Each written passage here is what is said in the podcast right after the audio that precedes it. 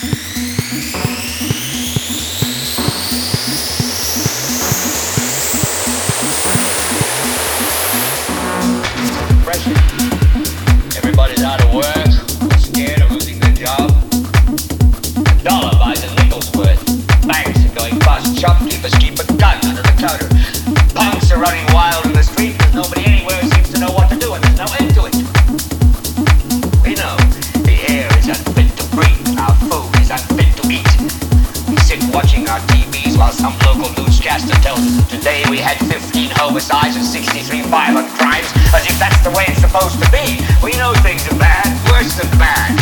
They're crazy. It's like everything everywhere is going crazy, so we don't go out anymore.